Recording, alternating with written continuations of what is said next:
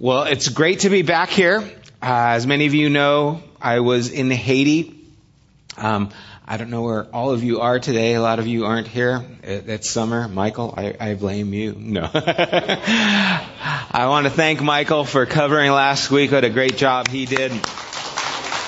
And, and Ted as well on Wednesday. Thank you, Ted, for stepping in. And so many of you know I was in Haiti uh, for about a week. There are still some people, a part of our community, who are there, are going to be there another couple of weeks. Uh, Denise is there, and she's doing some amazing things to try and get the teachers accredited there so they can continue teaching at the schools there and actually revitalize a whole area in Cange where they used to have a hospital and all that has changed as they built a new hospital but they have an incredible facility and they want to try and make use of that and maybe training teachers and using it as a teacher training facility. So some pretty substantial things that she's trying to do. And so want to be praying for her and the group that's there. You know, something about Haiti, at least with me, every time I come back, I have this digestive thing go on. I won't go into detail. Um, but it's something that happens often when you're in other countries. I don't get this usually is bad when I go to Mexico, but for some reason Haiti is different. So you pray for them for the discomfort levels uh, to decrease. But I'm going to talk a little bit about what took place in Haiti. I want you to see what we as a community did. Many of you, again, know that last year we raised over $20,000 to build a, an eating facility, a cafeteria there in Haiti. And, and we've seen just little pictures, but I actually got to go and see the completed project, and it was amazing. Uh, it is complete. It's completely painted, completely uh, tiled. The sink is in, all those things. Some of the pictures don't show it, uh, completed. You just get a, a, little bit of it. I should have taken more pictures. I was a little overwhelmed.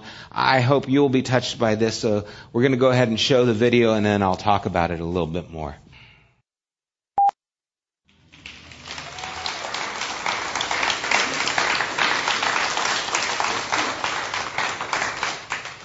Again, thank you for being a part of this. I know I got to actually go and see it, but you are a part of it. And what took place there is because of us as a community. And it, it's an amazing thing. It really is. We're not a, a huge uh, faith community, but we did something very huge, something that is impacting the kids and hopefully that school uh, for years to come. Uh, I wanted to talk just a little bit about the building and some of the things that are there. Um, this is where the building now is. This is what was there before. It was just a dirt lot, basically where the kids would go. There's other places where the kids can be outside and play, but this is where the cafeteria now is. This is looking from the bottom of the hill up at the top of the cafeteria. And, and over here to the left, you see these two places. These are actually two showers that they included in there. And this bottom portion right here is a huge a containing facility for water so that they can hold water there. It's got a little spigot down here at the bottom where they can actually now use it to rinse out things and to clean up. And so it's water that's available. They get this water from a Catholic church that's up the hill that allows them to use some of the water that's being pumped there now. But now they actually have a facility uh, where they can use this uh, on a regular basis. Uh, there's the spigot for the water facility, and this is the stairs going up to where the classrooms are and to the other portion of the facility. This is the back portion of it facing a hill. This is facing the main cafeteria. This is when it was completely done. The doors are painted. We painted all the windows and the walls and cleaned up after we made the mess that was there. I got to paint with a paint roller and a stick. It was kind of cool. It was like a branch from a tree that they put a, a roller on. It was kind of ingenious. I thought, here I've been going to Home Depot. I could have went in the backyard and just made something. Um, but this is the main cafeteria area. And this is looking back, this is the other portion, the kitchen. There's a door going into the kitchen and to the cafeteria, plus the door on the inside. And again, this is kind of the courtyard. It's a little bit skewed here just because of how the picture was taken, but it's a pretty good sized space. Again, the two doors, and again, this is the entire uh, building, the cafeteria and the kitchen area. Um, inside, it's a little dark, hard to see, but this is inside again after it was completed. I'm not sure how they're going to set up the tables and chairs for eating there.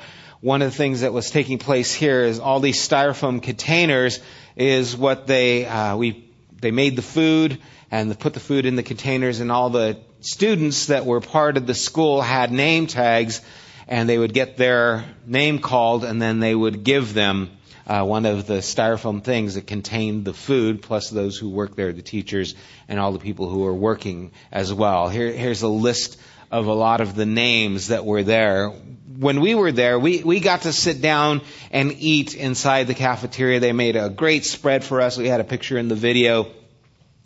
And we were eating the standard goat, chicken, uh, some rice and beans. Uh, it was something that you eat every day. Uh, and it was a great, uh, you know, just display of food. And, and as they were going through and handing the, the styrofoam containers out to the kids, they were calling their name. I was watching it, it was take place because I was thinking, this is wonderful. This place is going to be used for this. And I saw about three containers left, but I saw like seven kids still left.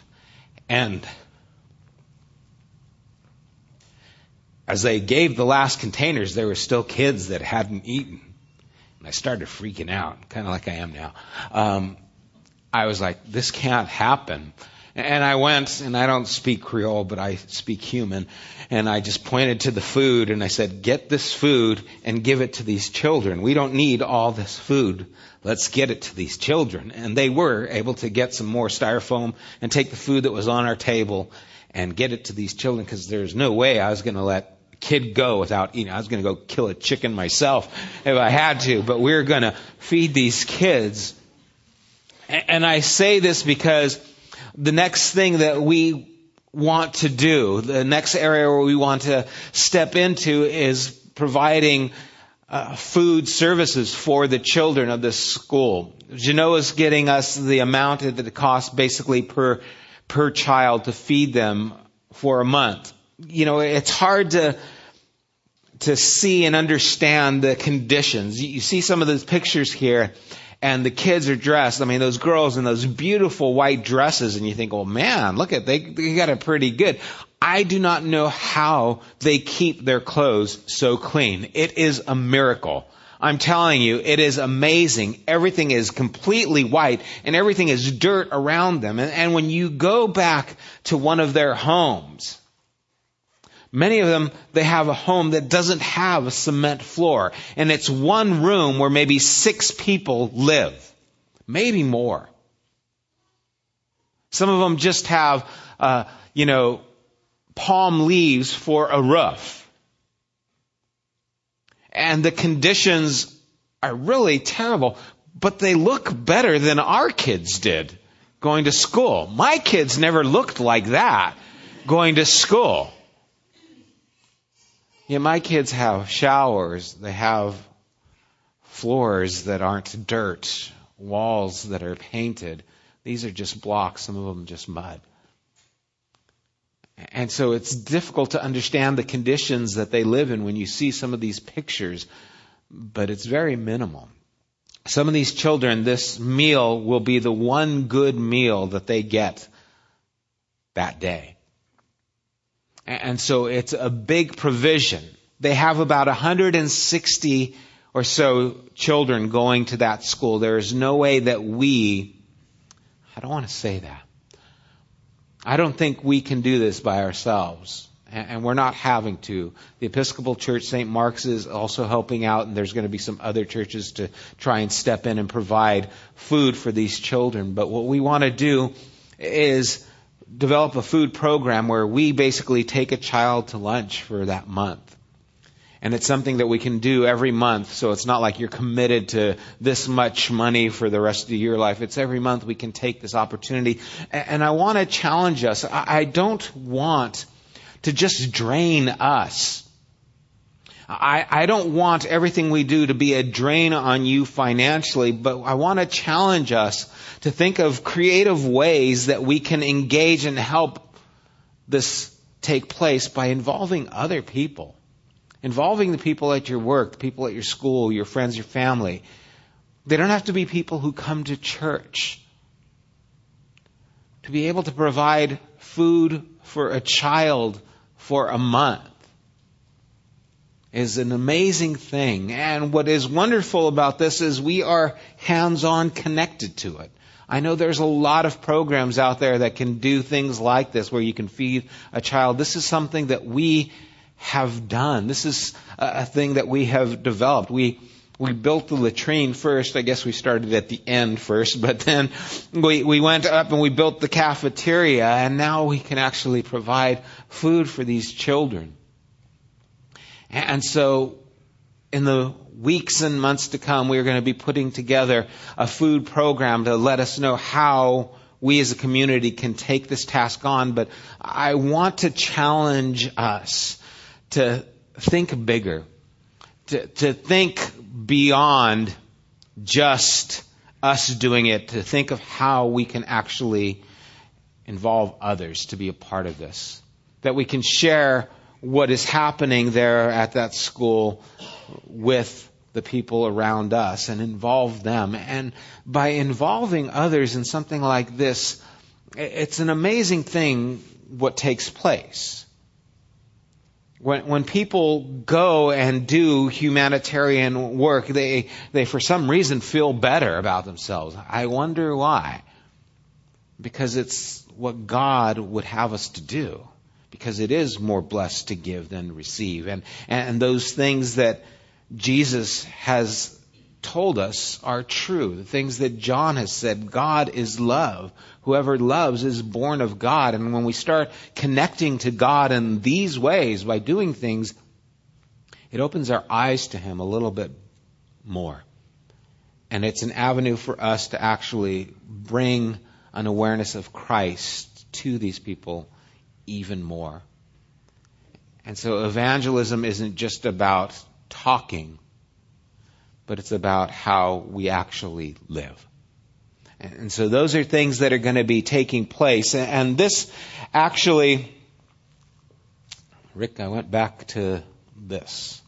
I don't know if we go back to the beginning or if you can put up the beginning title block. Because we're going to conclude our series on core values uh, today. This is our fifth in the series. We're, we're, we've started off talking about the five core values. The first one, we, we give these metaphors. The first metaphor is that of wind, and, and the value is mission is why the church exists.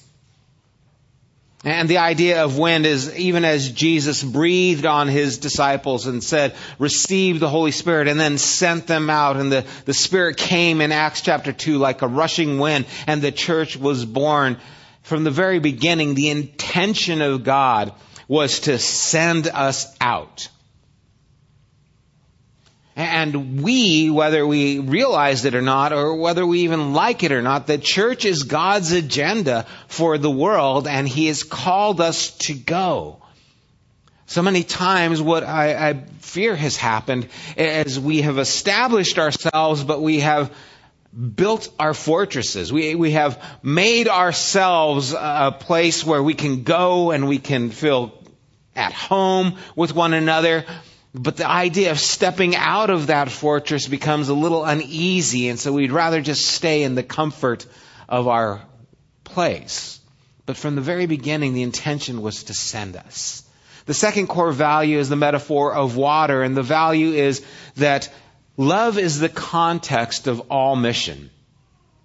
Love is why we go. It is why we do what we, we do. God so loved the world that he sent his son. It is the context that this mission takes place in. We don't go with a, a air of superiority. We don't go to try and make them like us. We go to bring the love of God to a world that is in need. It is because He loved us that we love Him. it is because His love compels us. It is the motivation for everything that we do when we go out. And it's important to keep that focus and that context Otherwise, it becomes skewed and it no longer represents the God who has sent us out. The third value metaphor was wood, and its structure must always submit to spirit. God doesn't dwell in buildings, He dwells in people.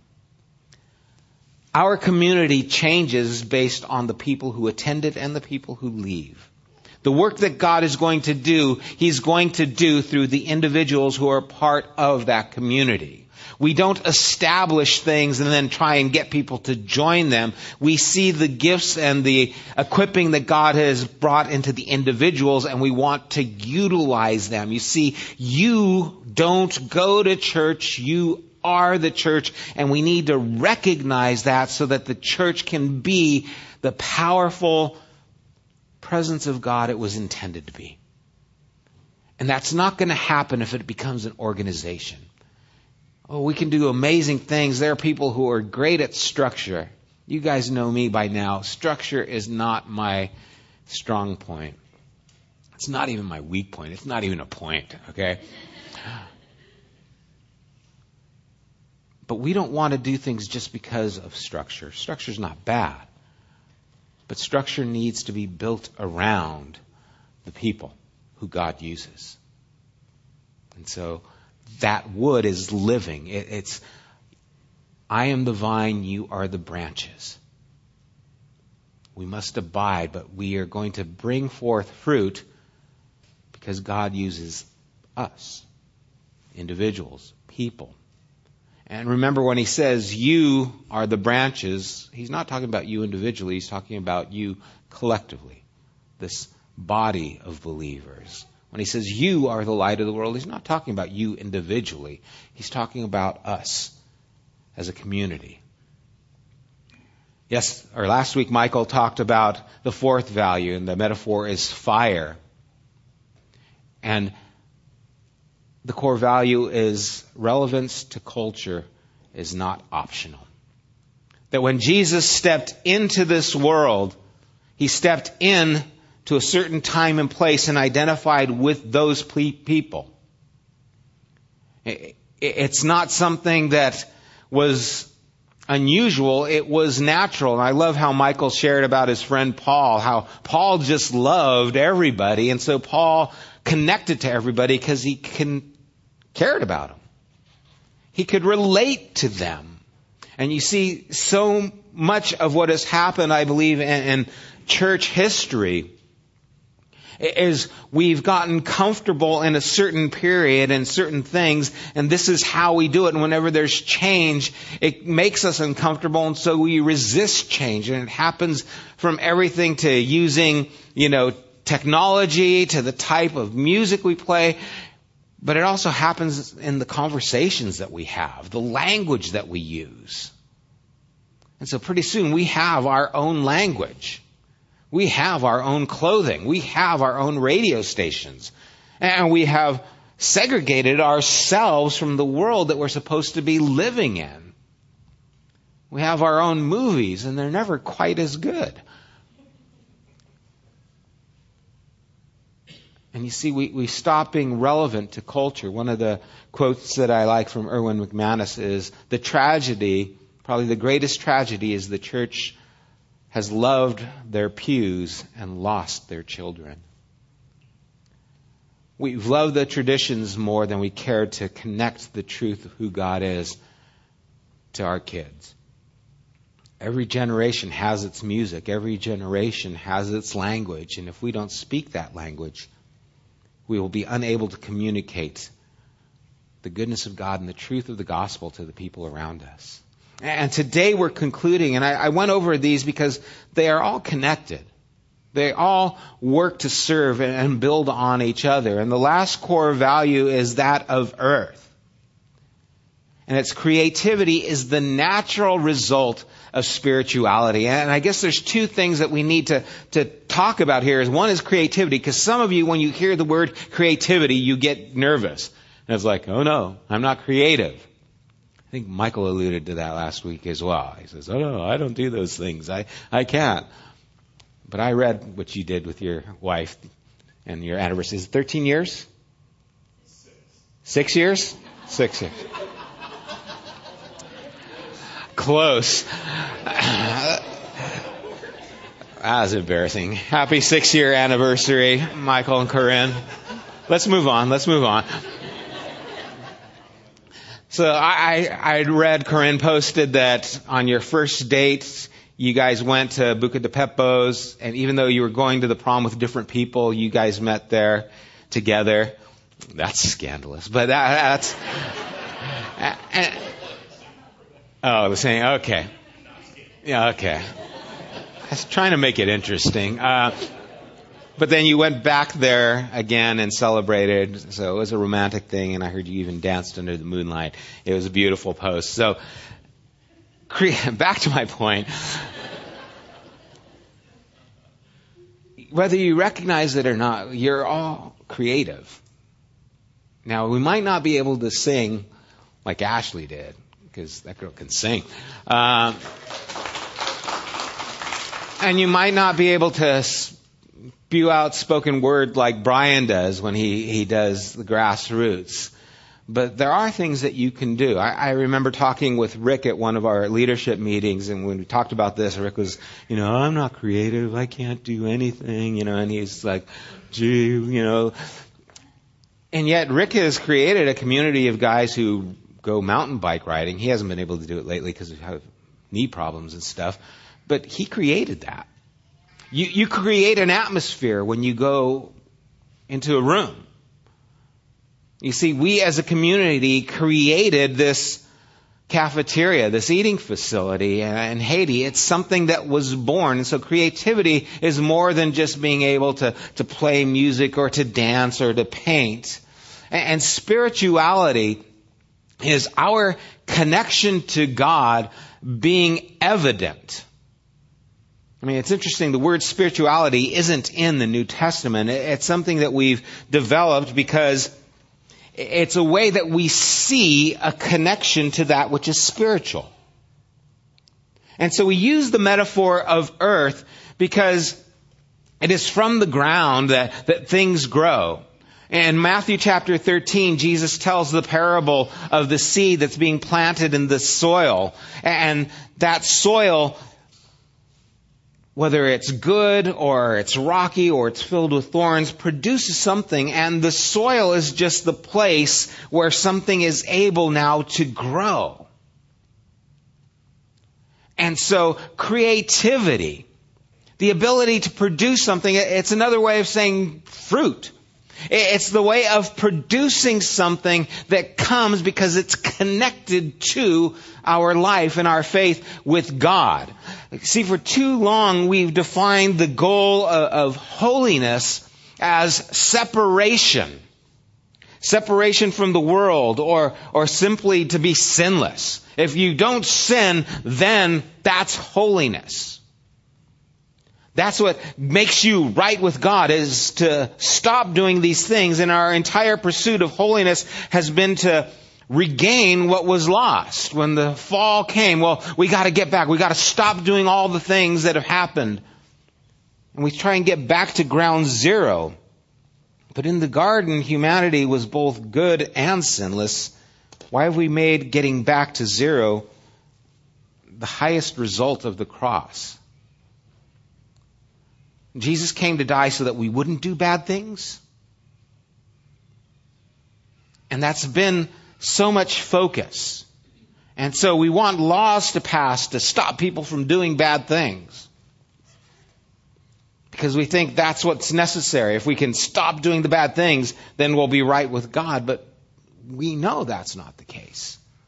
We know that's not what Jesus came for. He came that we might have life and have it to the full, have it abundantly. Is an abundant life defined by what you don't do? And yet, it seems much of what the church is known for is what they're against.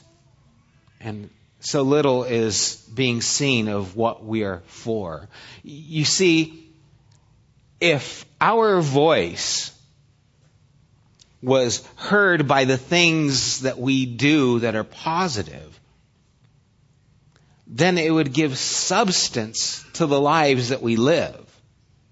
But we try and do things the other way around. We want people to have respect for the life we want to live, but then we don't do the things that connect to that life. And, and so at Jesus' time, you know, the friends of Jesus were sinners. And he was seen as the person who, who made friends with the sinners, but to the religious people, he was one of them. He's a wine bibber and a glutton.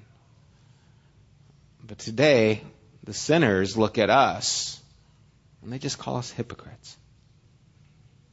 Because they don't see what we're supposed to be. And so instead of building walls to try and keep sin from entering in or to stop people from getting out,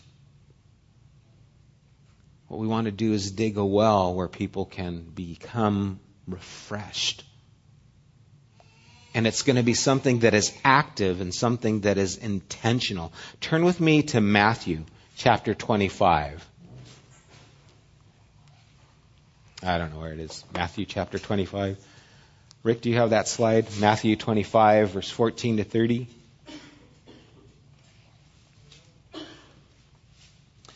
Here's a parable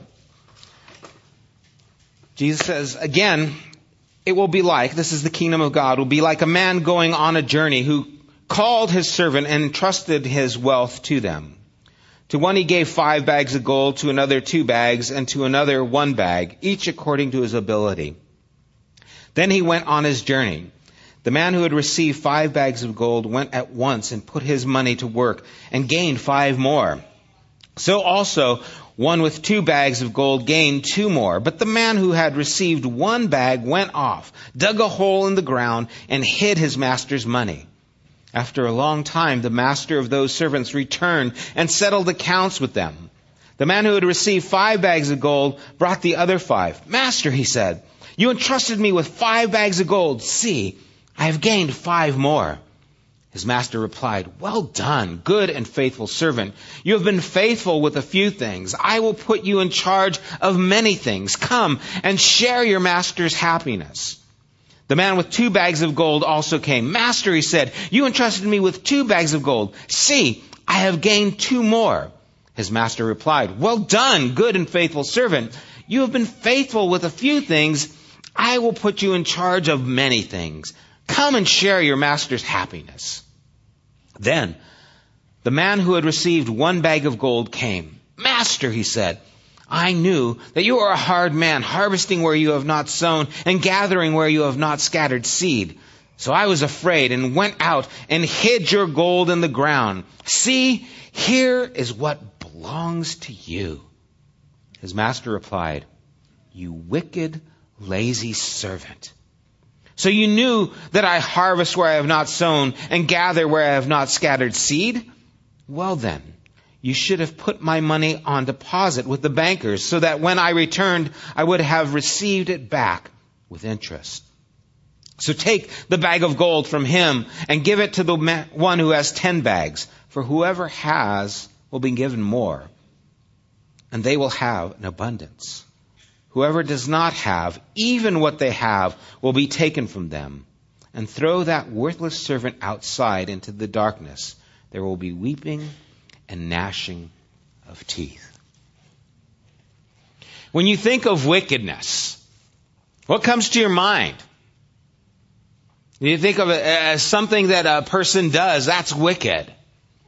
And so it's so unusual here to hear a story where Jesus associates wickedness not with an act, but with a lack of activity. The person who did nothing was considered wicked and lazy. And you see, once again, it comes down to our understanding and perspective of what sin is. The idea of sin is to miss the mark. What, what mark are we missing?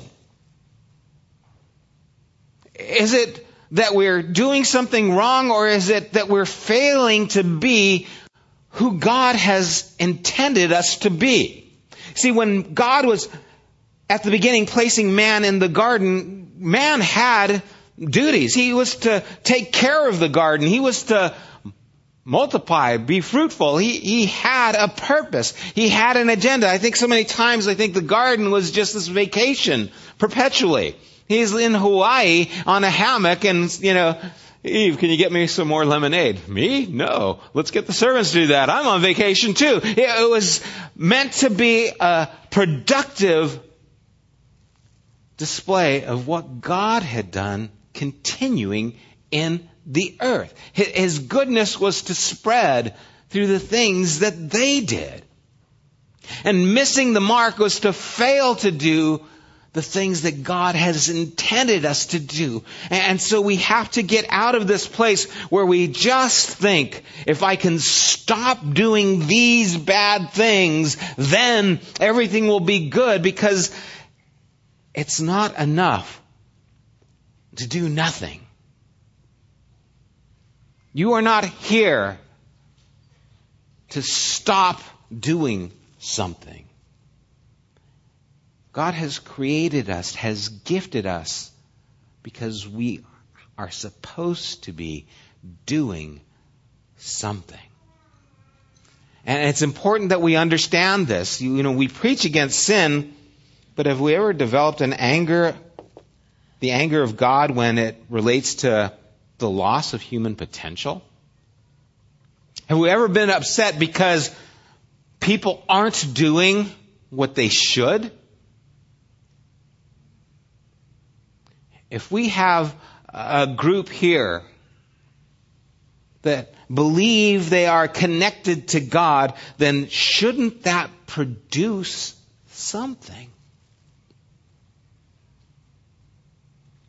And that something could be a million different things. Again, it depends on all the people who are a part of that community.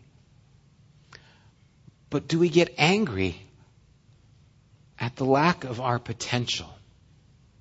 Do you ever do this? I know I do. I'll sit back and I think, I could do so much more if I didn't watch as much TV. I could do so much more if I didn't spend so many hours just rabbit trailing on the internet. Now I know how to make, you know, a pie in a cup because I watched a video, you know. It's like, what do I need to know this for? I don't know, but it was interesting for two minutes. What would happen if we really lived to our potential? To the things that we are gifted in, the things that we could do. How effective could we be? What could we accomplish? Have we ever looked at human lives and felt our hearts break not because of the sins committed, but because of the potential that was left untapped, unattended? You see, but this requires effort. It requires us to step in and be active. And what happens so many times is, we want to be comfortable. And stepping into these new arenas make us uncomfortable. It requires of us anything good, anything that we want to do is going to require something of us. If you want a good relationship, you're going to have to invest in it. I guarantee you, you will not become close to someone if all you do is go on dates and go to the movies. That's the easy way out. I don't have to talk to her. I can just watch the movie. Wasn't that a great movie? Yeah, let's eat dinner. Now I'm eating. I don't have to talk to her either because I'm eating. So I go and I eat and I go and watch the movie and say, we're so close. No, it's going to require conversation. It's, it's going to inquire what's happening in the other person. It's going to involve you stepping out of that comfort, zone and actually being vulnerable and getting that person to know you. And that's scary. But it requires something. It, it means stepping out. I'd like to see something take place to help, help the kids. Well, that means you're going to have to take a day and you're going to have to go and actually do it. That's what Kelly did with the quarter notes. One Saturday a month, committing to that to, to help get the kids involved with the music.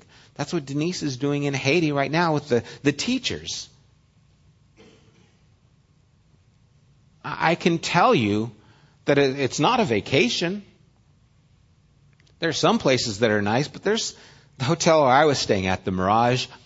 It's a mirage, all right, because you, you don't know what's getting there. One day the pool had water, the next day it didn't. I don't know. Like, huh. I wonder where the pool is. And then, and then the showers well, I don't know, shower would be a different term. There was a pipe in a wall that would come out trickling water, but not all the time. They, they turned the water off for some reason from like 7 to 7, 7 at night to 7 in the morning, which is a drag when you get home back at 8 and have to leave at 6.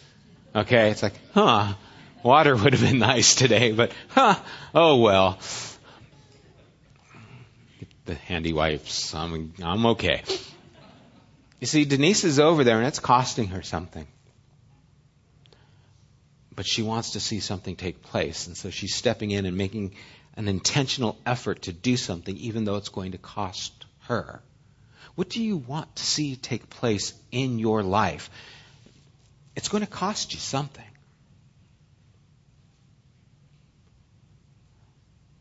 But if you take the 10 bags of gold that God has entrusted to you say, I'm going to get 10 more out of this. Then you see the Father's pleasure. And not only that, He, he gives more to you. But how tragic it is that God has gifted us in so many various ways, and we have taken that and done nothing. And then he says, wicked, lazy. And, I'm not here to, to bring guilt or condemnation, but I, I want to bring an awareness. Because for too long, our conversation has related to the image and likeness of God and how we've defiled it as being negligent and and the things that we do. You sin. You're, you're involved with this when really maybe the way we're negligent is by the things that we fail to do. We were created not only to declare who God is, but also to reflect who God is, His greatness, His beauty in the things that we do. You see so many times institutions, they devaluate human potential and minimize the contributions of individuals. When every one of you are meant to be a part of what God is doing. Every one of us has a contribution to make to what God is doing. And like the earth, we were created produce life. And in this environment, this apostolic environment that we're talking, being people who are sent out, not only do people change, but they actually can get better. Are you getting better? Are you becoming a better person? Is it showing up in who you are, your character, the things that you do? It's something that is supposed to influence the world around us. You know, it's not incidental that five times in 1 Corinthians 14, Paul talks about when the unbeliever is there in your midst. When that person who doesn't know Christ is there with you. Five times in one chapter he talks about that. because it, it's something that is supposed to be taking place. When they are there, are they going to see who God is by what you do and how you live? Is that something that is going to take place? It's amazing that we can actually think that genuine worship would not be compelling to a person who doesn't believe. And worship is more than just the music, how you live your life, the things you do. So, like I said, when you do something like feed the children in Haiti, that should be compelling. Why? Because that is an active response to what God has done. That is from our spirituality doing something. It's bringing out that fruit. And, and that's something that someone can see and say, you know what? I see God in this. I want to be a part of this. And, and it's meant to be that. When we focus on character development, what do we think of? How do you develop your character? Again, so much has been emphasized on eliminating things. Don't watch so much TV. That'll make you a better person. Oh, don't drink because that'll make you a better person. Oh, don't watch that. Oh, don't do this. And so much of our character development has been about eliminating things of our lives, but uh, if I think of people who are people of character, people who stood out to me, it is not because of what is absent in their life that I see them as a person of character. It is because of what I see in their lives that makes them a person, person of character. It's because of the things that they do that I'm able now to connect. That's the, the creativity that's taking place in the things that are taking place in their life. And now I can see something of substance. Now I can see something and say, yes, that's what I like. That's what I want to be. That's who I want to emulate. That's what I want to be a part of my life. And so many times we think if I could get rid of this, I'll be a better person, but we don't realize that to get rid of this problem in your life, you probably need to replace it with something.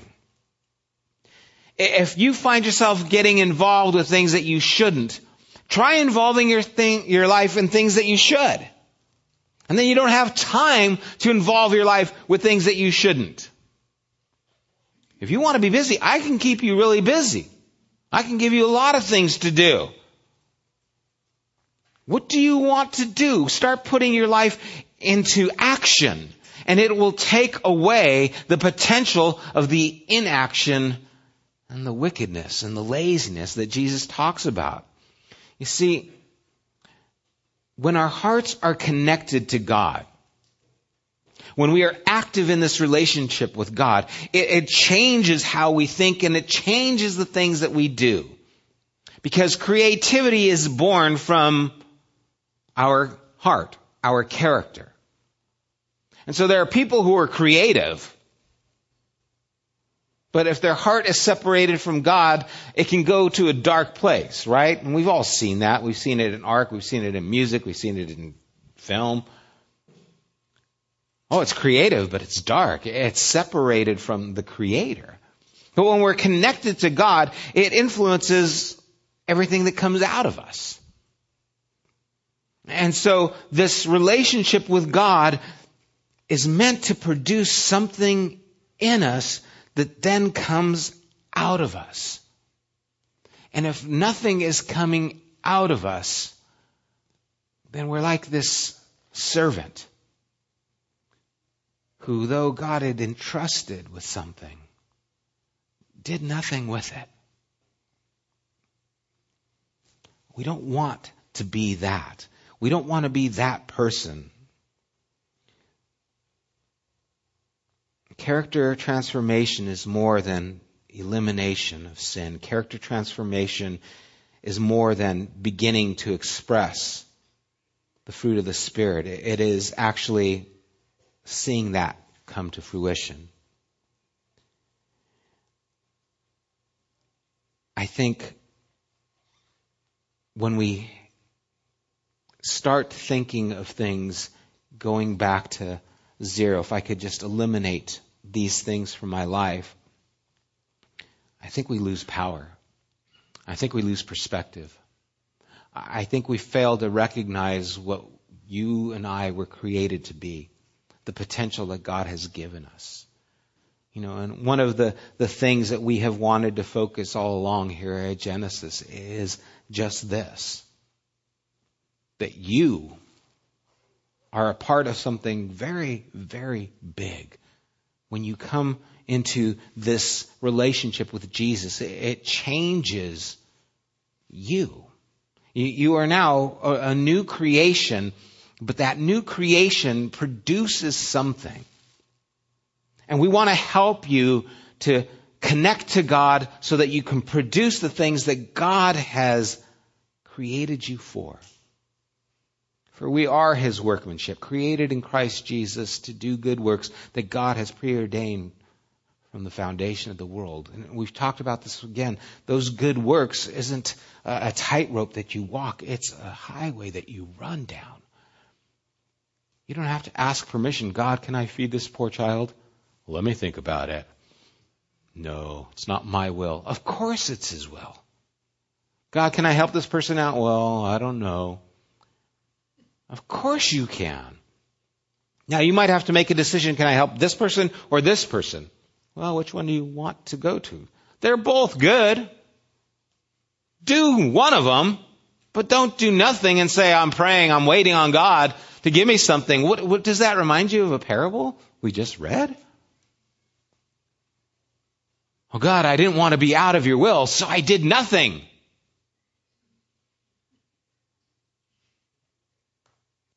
Is that true for us? You know, it, it saddens me when I hear the conversation, and I've been a part of this conversation. When I hear people talking about, you know, oh man, it's the end times, the Lord's coming soon. That, that's not the problem. The problem is the motivation. Oh yeah, do you see what the Supreme Court did? Oh man, it's the end times. And this end times becomes this thing of, oh, someday we're going to get out of here. Someday we're going to be gone. You're not gone. You're here for a reason. Quit thinking about when you're going to be gone and start doing something when you're here.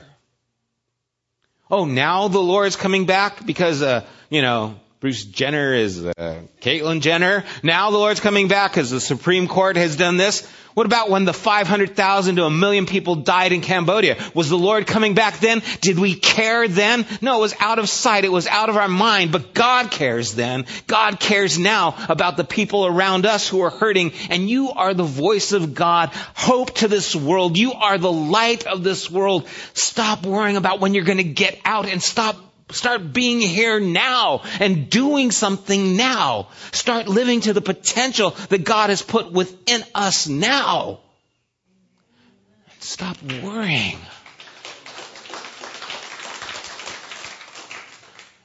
Because we are here for a reason. We have been entrusted with something valuable. We have the Spirit of God dwelling in us. And if the Spirit of God who raised Jesus from the dead, He's able to make alive our mortal bodies. Make alive to do what?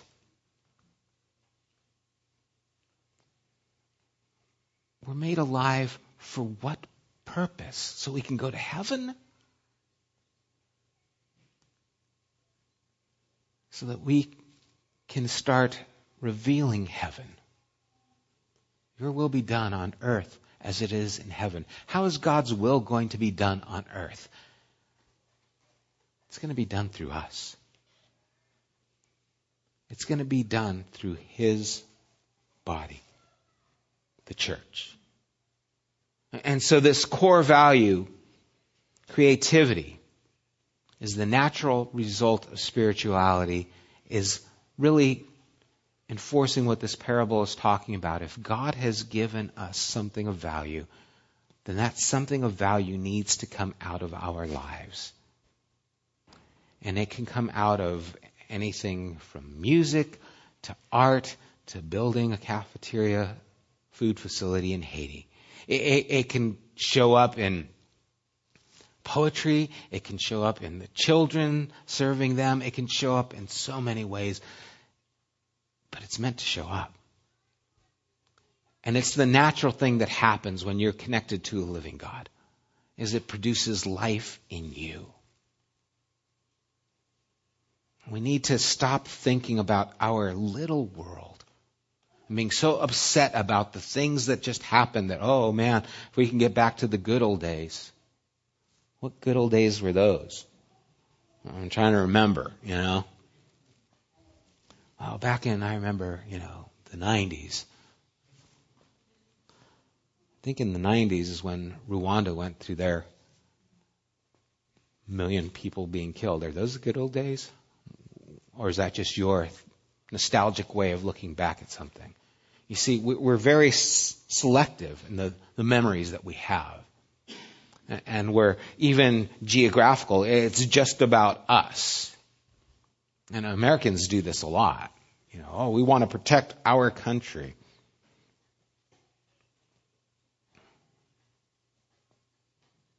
I think God cares about more than our country.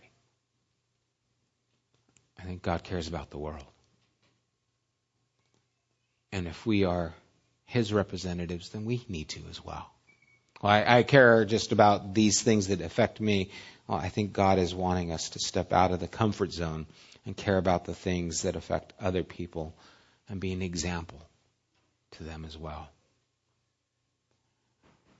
And so I hope that as this series on our core values ends, that you see that what we are really about is being postured to bring Jesus to the people around us, locally and globally. Not only in the things that we say, but in how we live and the things that we do. That even as our, our statement says, we are here to embolden one another to change the world by effectively representing Jesus Christ. That's who we are. And that's what these core values are meant to keep us on focus with. So that we don't become a social club. So that all our activities aren't about us and how we can feel better. There's nothing wrong with having teas and breakfasts and those kinds of things. But when that becomes all we do, something's wrong. And so we want to maintain this understanding. You are here to create a world that helps them see the God you believe in and who you serve. Let's pray.